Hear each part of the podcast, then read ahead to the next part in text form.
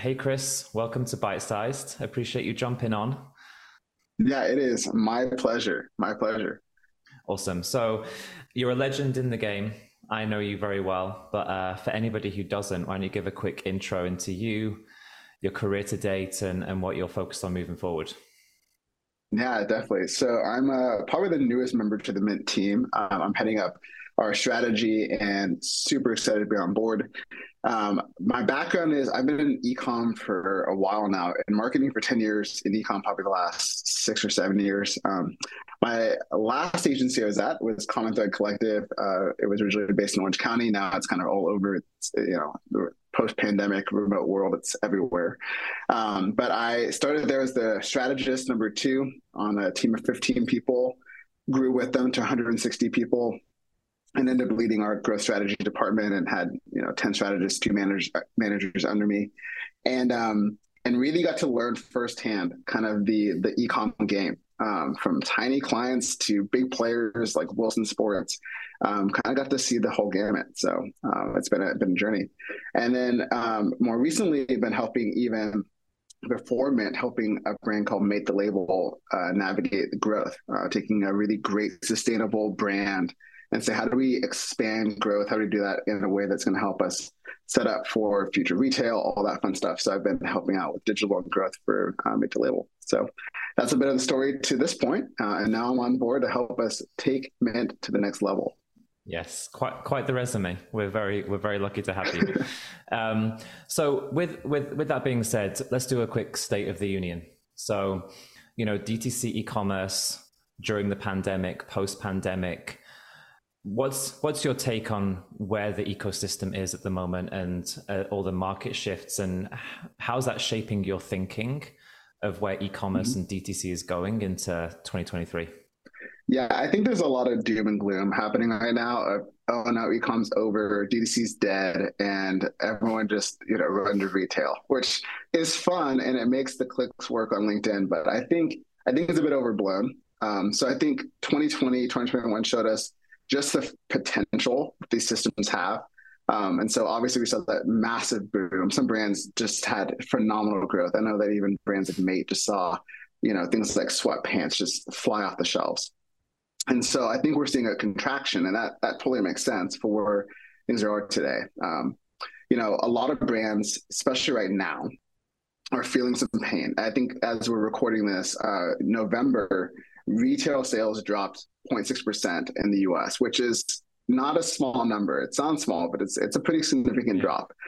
And so we see this boom of 2020, 2021 to then December, like now, November, where we're seeing consumers kind of slowing down their purchases, acquisitions expensive. Um, I'm still bullish on e-commerce. Um, if you look at the trend line, it's growing. It's not contracting. We just stepped back a little step back over this last year, but overall we're up and still growing in ecom. So I think the uh, is dead. Retail's the future. That's a little overblown. Um, I think it's just we don't see the quite the efficiency and the arbitrage we saw before, um, but there's still a massive future for ecom.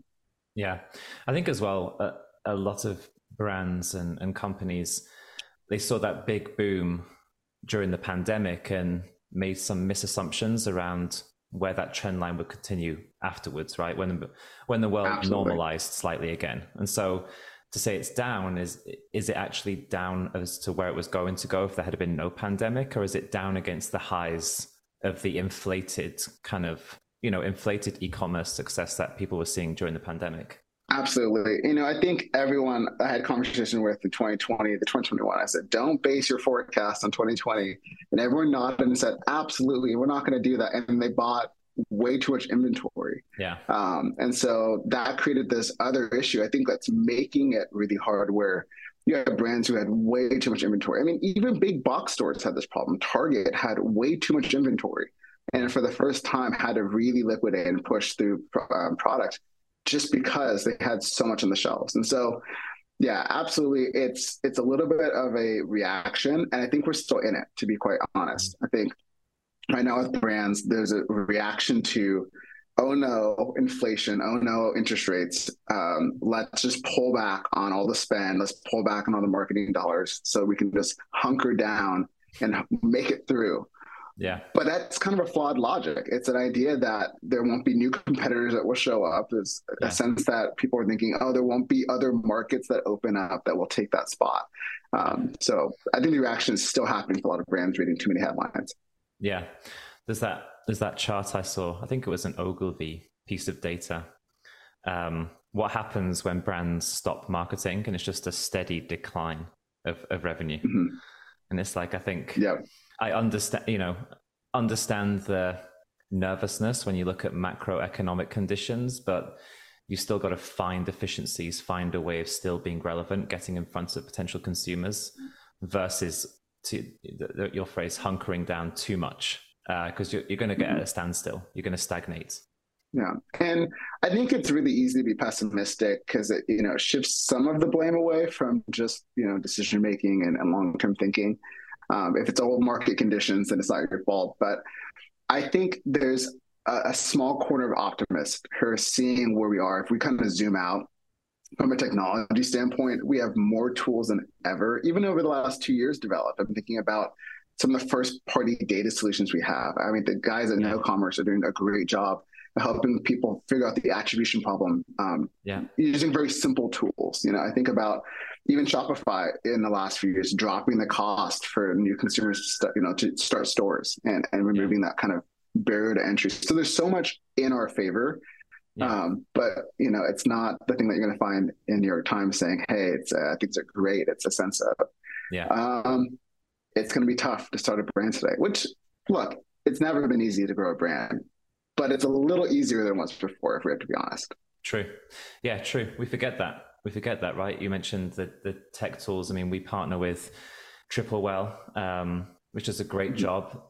That type of data wasn't available in in such a no. clear, easy, single dashboard kind of way. So yes, the it, the the game's changed a bit, but there's a lot more tools that actually help us. Um, so you're you're bullish on ecom still for next year, which yes. is good to hear. Um, so breaking that down a bit more, a bit more granular what are the biggest opportunities for brands? Yeah, absolutely. Yeah, I think as you even mentioned triple whale and, and, tools like that, I think we wouldn't even see the explosion of the Northbeams and triple whales unless we had the iOS 14 issue. I think when things were great and it was just simpler to run ads, you don't have to worry about attribution. You're like, ah, just spend the money and then it's fine. what I think it's done is it's forced all of us to like consider some of these challenges and do good marketing. Um, and so one of the things I'll say is um, first party data has not been a new idea of us owning our own data set and understanding our customers. It's not new. But to DTC people, it kind of is in the sense that we never really had to. We just trusted, you know, the all knowing algorithm to find the customer. And who cares what? We don't have to know them. It knows them. And I think that's the first thing that's an opportunity is this deep um, understanding of customers, is almost going back to first principles of as an e-com store, you have direct access. You don't have a big box between you and the customer that's going to filter out the data and, and maybe get some sell-through information. You have direct access. And so we see this, and I'm maybe jumping ahead, but we see this in things like building communities. That's core. To understand what they care about is going to be the future of growth for most brands. And so first party data, understanding your customer base is a huge opportunity um, moving yeah. forward. Yeah, agreed. You know, agreed. another one I'll add, I'll add in that is um, you know, we see brands even saying as much as you know privacy and protections coming in with that. So that's being forced by those changes and shifts to a privacy first world. It is a sense of saying, can we provide enough value so that people are willing to share what they want to share with us? And that's not just a given that people are just going to hand you their information, but saying, can we create an exchange, which is pushing a ton of effort and energy to top of funnel so instead of it being just about transaction, it's saying, hey, we need to build enough trust so that when they show up, they're willing to give us something of information around who they are, what they care about, and ultimately then the purchase. Um, yeah. So we can stay in touch with them. So I think that's also causing a shift in market. That is a huge, super opportunity for D2C brands who've typically been super bottom of the funnel. Yeah. Yeah. And that's something we speak a lot about, right? That convergence or unity of traditionally separated brand and performance. Um, keen to just have you expand on how you're thinking about that moving into next year, yeah. just, the, just the future of the space. You know, I, I think I did a post about it on LinkedIn. You know, I think brand and performance is in the separation has been a construct of budgets and teams and P&Ls and, and everything else. And I think especially for e-commerce brands and D2C brands, it, it, it's one thing. You, you build brand mm. performance. Um, what's, what's your take on that? How should brands be thinking about it? Yeah, I, I can't agree more. I think seeing your post on that, I, I agree that the delineation between these two groups that we love to talk about and love to create this enemy between oh the brand people don't really like the performance people or the performance people are just not artists don't appreciate yeah. the yeah. storytelling it just i think it's a lot of, of just people making excuses for why something's not performing um, and the idea that these two things are separated i think you posted about this pretty clearly customers don't see it that way no one else other than the brand and maybe the agency sees it that way and so there is so much around where it's on a new concept. Again, I think this is probably 2023 is the year of rediscovery of old principles, but it is about a thoughtfulness that ties every stage of the interaction together. You know, the funnel is overused. We see the triangle all the time, but let's just be honest. If more brands actually did that, focused on the entirety of the funnel, there wouldn't be so much chaos between brand people and performance people because yeah. um, what's missing, I think, in a lot of these brands and where there's an opportunity is that middle layer, that sense of the consideration. You know, we think about the awareness at the top of funnel. So brands thinking, hey, and they get that. They see the Super Bowl ad that's just about tell me about the Oreos, tell me about the tires. But then you go down the bottom funnel and you see transactional, and it's just like buy this product. You know, here's a, a connection, here's a sale. But this middle of consideration is where all of the good opportunity lives. It is the place where it's harder to measure, but it's where you build loyalty at. It's the answering their questions. It's the considering their their resistance to the product, overcoming some of their resistance to price. All of that happens between the middle of the trust built at awareness and the transaction built at the very bottom of the funnel. And so I think a lot of brands kind of just left the messy middle, that space to kind of be figured out. Maybe, you know, we'll just like they'll figure it out between now and then. And it's where brands should focus on today. I don't think every brand should just jump to top of top of funnel and build like a Super Bowl commercial. That's not yeah. what I'm saying. What I'm saying is instead of being so focused on is this ad ROAS positive all the time and weighing everything to that single metric, thinking more holistically to how are we introducing the product, answering questions that they have, and ultimately building community so that when we buy get that customer, when they purchase, they refer, they share, they are more valuable to us over the long term, which brings together that CAC and LTV issue we see in brands of the cost of acquiring customers getting higher. So LTV needs to match it. That I think is discovered in consideration in the middle of a funnel. Um, so that's kind of why I think is a rough estimate of where brands should focus and a little bit more of where I think it's going in the future. Totally agree. Great answer. That's, that's we'll see um, if it um, plays out, right? It's, a, right? it's still a big year next year. yeah, exactly. Um, so changing changing uh, gears slightly, You've worked with how many brands? Over 200 brands. Okay. So when you're working with a new brand or or whatever it might be, what are the first what are the first things you look at in maybe in order or not in order when it's when you're trying to understand how to build or develop a, a growth strategy for them? Yeah, it's a great question. I think it's one I love. It's why I'm in this space. You know, I think um, growth strategists uh, don't always get the most attention. We're not the most visually designing and not necessarily the finance people, somewhere the hybrid of the middle. Yeah. And for me, um, I am hyper focused, almost obsessive about what is the goal. Uh, in everything in my life, by the way, I'm this way. So it's maybe just a personal issue of I need to know the goal. I need to know what is the win. Where are we going? Why are we doing this? And so that's typically where I start. Is a simple question of what is the goal for the brand? And typically I'll phrase it in some sort of kind of dichotomy, something that's going to create tension to make them choose an initiative. Lots of brands will tell me growth and they want efficiency. And we all know as performance marketers that you typically can get both, just not the same time. You yeah. can't always scale and always have efficiency at the exact same moment. there's some rare cases like we had recently with one of our brands that you do, but those are rare. Typically, it's a sense of there's maybe one we got to focus on first and the other. Let's start with the goal and usually start there. Are we trying to scale this to get customers in the door? Maybe you're a uh, CPG brand trying to be bought by Coca Cola or PepsiCo, and you just need to get customers in the door and show that they stay, and you're not that concerned about efficiency. Awesome, let's do that. Maybe you're more of a hard goods brand where you have to make that first purchase profitable because there is no LTV with this brand. Okay, great. Um, but we need to know what the goal is. From there, I typically use a little bit of last year's data to help us understand what could possibly happen next year. There's a caveat there, right? When we're forecasting with the brand where they should go and where they should focus, there is a bit of an issue here where the past can't always predict the future because the brand should be changing.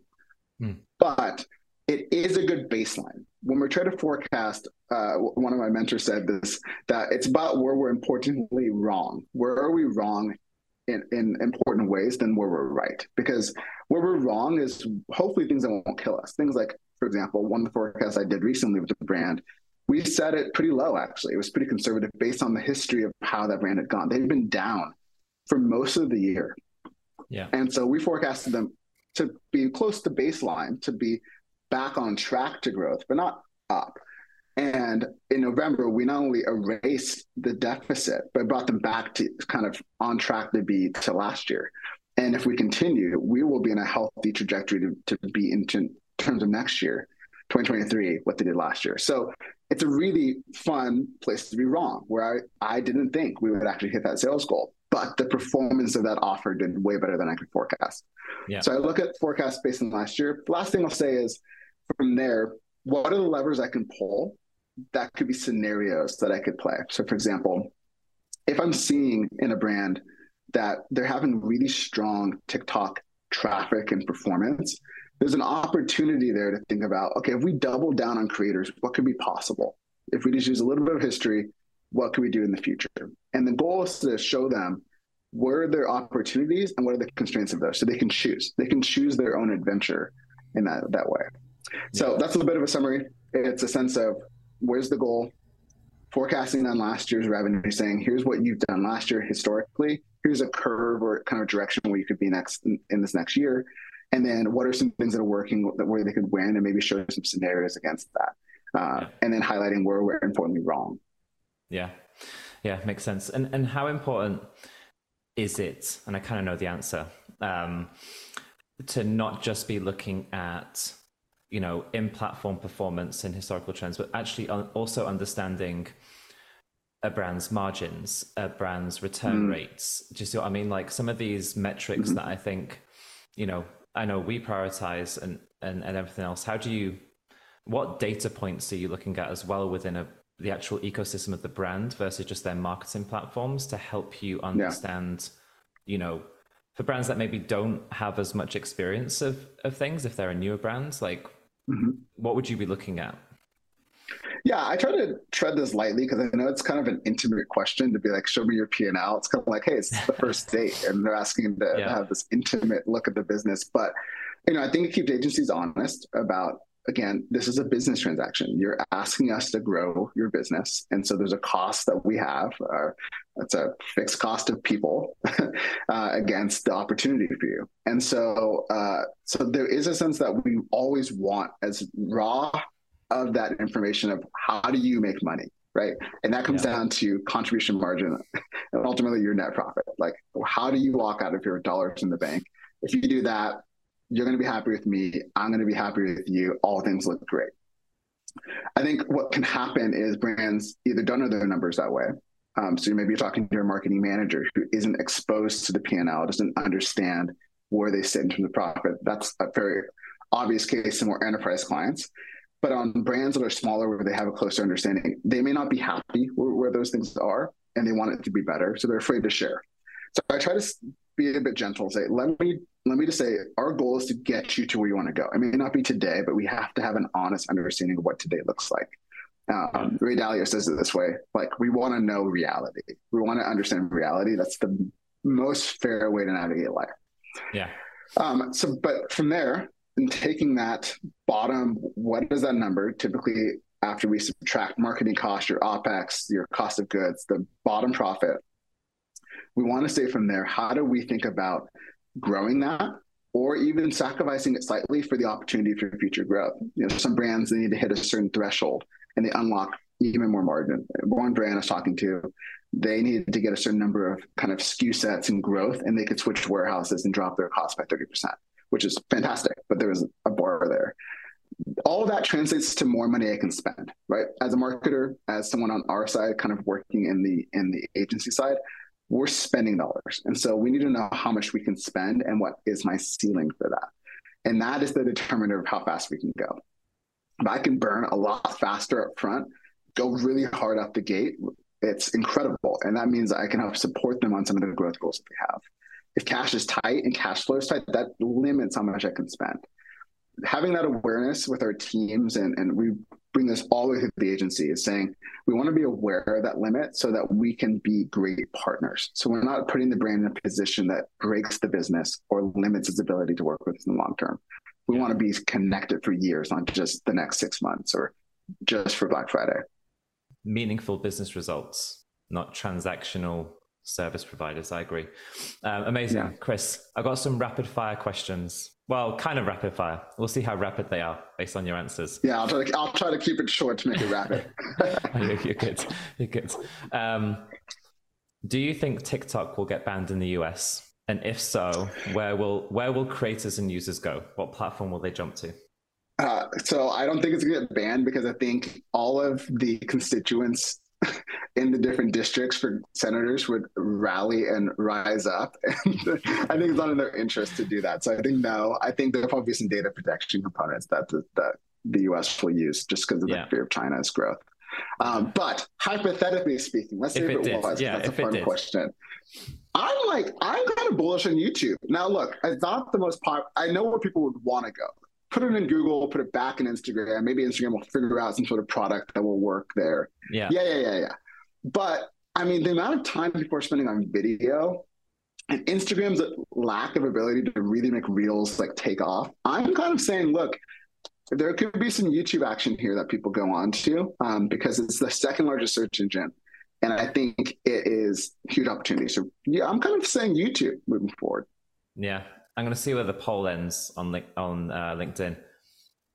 Reels is winning right now, but I kind of agree. Yeah. I think I think you, I think YouTube makes a lot of sense. I think maybe some of the barriers around it, if it happens, which I don't think it will either. By the way, I don't think it will. I think there'll be some data protection, um, yeah. but who knows?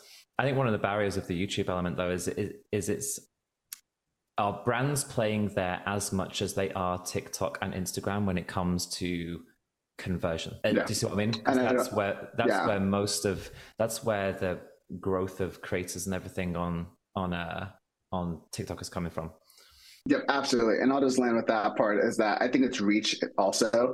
But the reason why I'm bullish on it and saying that is because I think that considered purchase, that middle layer, that's the growth opportunity. There's a lot that happens on YouTube, reviews, um, how yeah. to lots of opportunity in white space that isn't being used. I think Instagram, Reels, that's fine. And that's a place I think people can naturally go instantly. But the question is, where's the opportunity, the arbitrage? I think it's there. Yeah. So yeah, agreed. Okay, next question. Is Facebook advertising dead? Absolutely not. I mean, look, it's would, it's would, would you asked job if it was. yeah, look, I, I, there's just the amount of dollars being spent there. No, I, I think obviously people would love to say it is because Mark laid off 15,000 people, whatever the number was. Um, and, and just, that just shows how much money they had at the time. Um, but no, absolutely not. So the best performing channel, hands down, across the boards, you know, no questions asked. That is still winning. Um, there's still, there's concerns. That's why everyone's diversifying, but it's still the you know massive uh, opportunity for brands today. Agreed. Um, you, men- you mentioned Zuckerberg, the metaverse, overhyped yes. nonsense, overhyped nonsense, or the future. Oh, maybe not Mark's version. I mean, based on the Oculus Pro, I'm, they don't say sales, but I don't think anyone's buying that. Um, I, I, think I think the I think here's what's let's take the the, the meat, leave the bones. I think the idea of brands investing in digital assets for membership yeah, absolutely. Nike's already kind of showing their hand with their with their uh, I think dot swoosh. Um, but I I don't think the idea that we're gonna all just live our digital lives is gonna be the thing for this next five years. I, I think yeah. we have some room to go, and part of that's a computing problem, right? It's just not fast enough to support what that would need to look like. Yeah. Now, is could I be wrong? Absolutely. Um, maybe someone, maybe Apple comes up with a great new headset that just pushes everyone over. But yeah. for now, I'm saying mm, bearish on that one. Okay. Yeah, I share the same sentiment. Um, okay, quickly, what's the what would the what would the number one piece of advice for an e-com operator that you'd give if they're doing under 10 million a year in revenue? Yeah, I think uh, one thing is just don't read the news. Take some time to keep your head down and focus on best practices. Look, I, if for if I had a nickel for every brand, I would say, hey, when's the last time you talked to a customer directly and asked them about their experience? And they say, oh, I haven't talked to them in six months. I, I just it makes me weep inside. Um, look, I'm not an operator the same way that brands are, so I can't vouch and say, hey, I've grown this specific brand myself this way.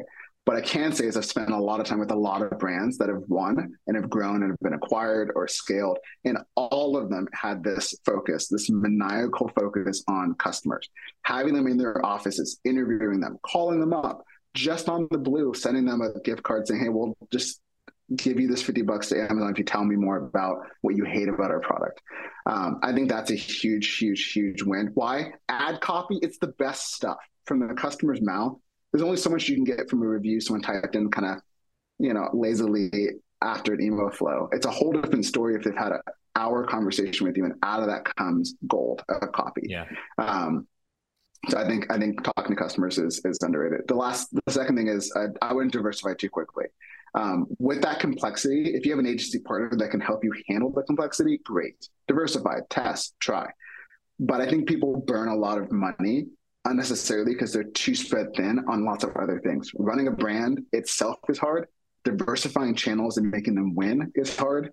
Getting learnings and scaling those learnings is ultra hard. And that's what we spend. Yeah. I spend my full time job doing just doing that.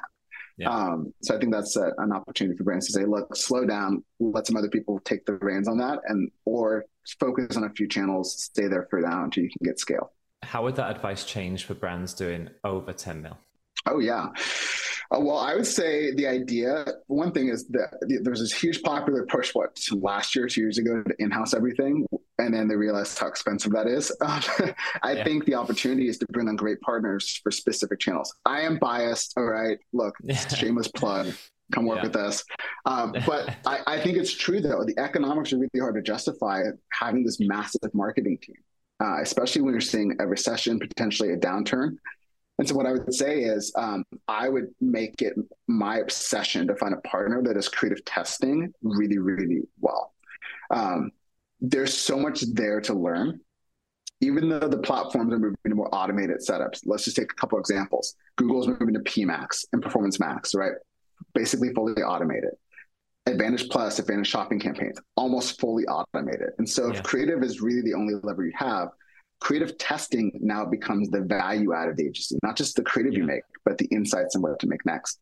And so I'd say um, find a part at 10 million, find a partner who can just be your creative testing engine and push you while you focus on evergreen and keeping the business lights on.